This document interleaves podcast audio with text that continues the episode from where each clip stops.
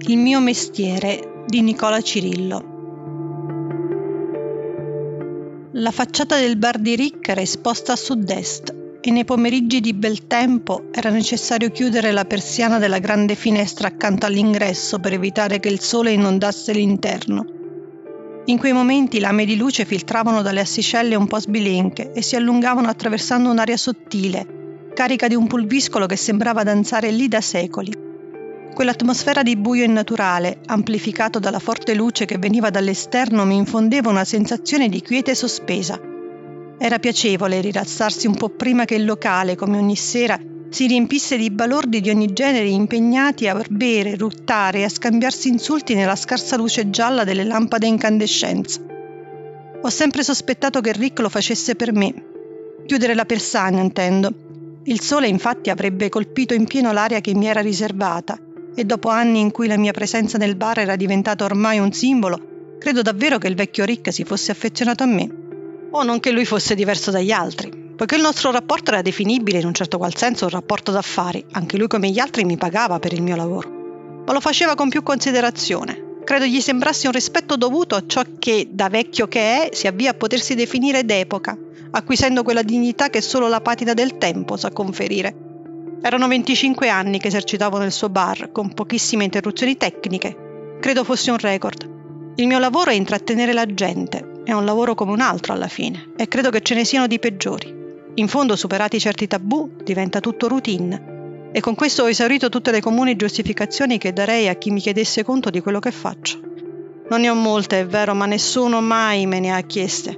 A nessuno interessa come ti senti dopo una serata passata a farti toccare per pochi spiccioli da mani sudate a sentire da vicino aliti che puzzano di birra e gin scadente, vederli urlare, ansimare e mostrare sorrisi gialli di nicotina, sentirsi strattonare e spingere da quegli animali consumati dall'alcol e dalla mancanza di felicità, farti portare da loro fino al limite del rifiuto, che ben conoscono e non superano mai per non abbreviare il loro svago.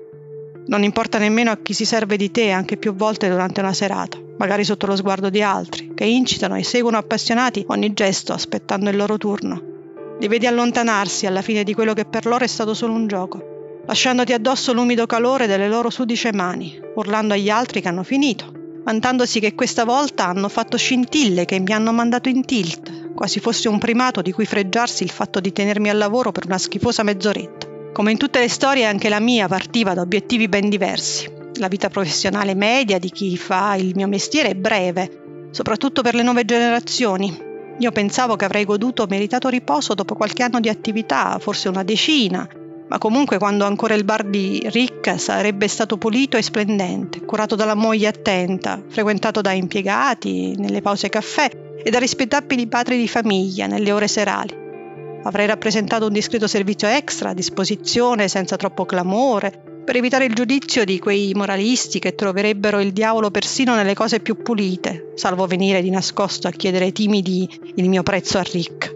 Invece il cancro si è portato via Marta, la moglie di Rick, e così il bar è diventato quello che è oggi e io ci ho passato gli ultimi cinque lustri non stop.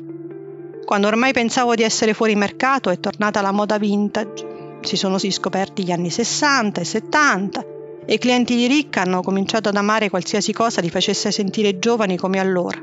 Persino me, che per quanto ancora in piena attività non posso nascondere i segni che mi hanno lasciato i clienti e il tempo, in quest'ordine.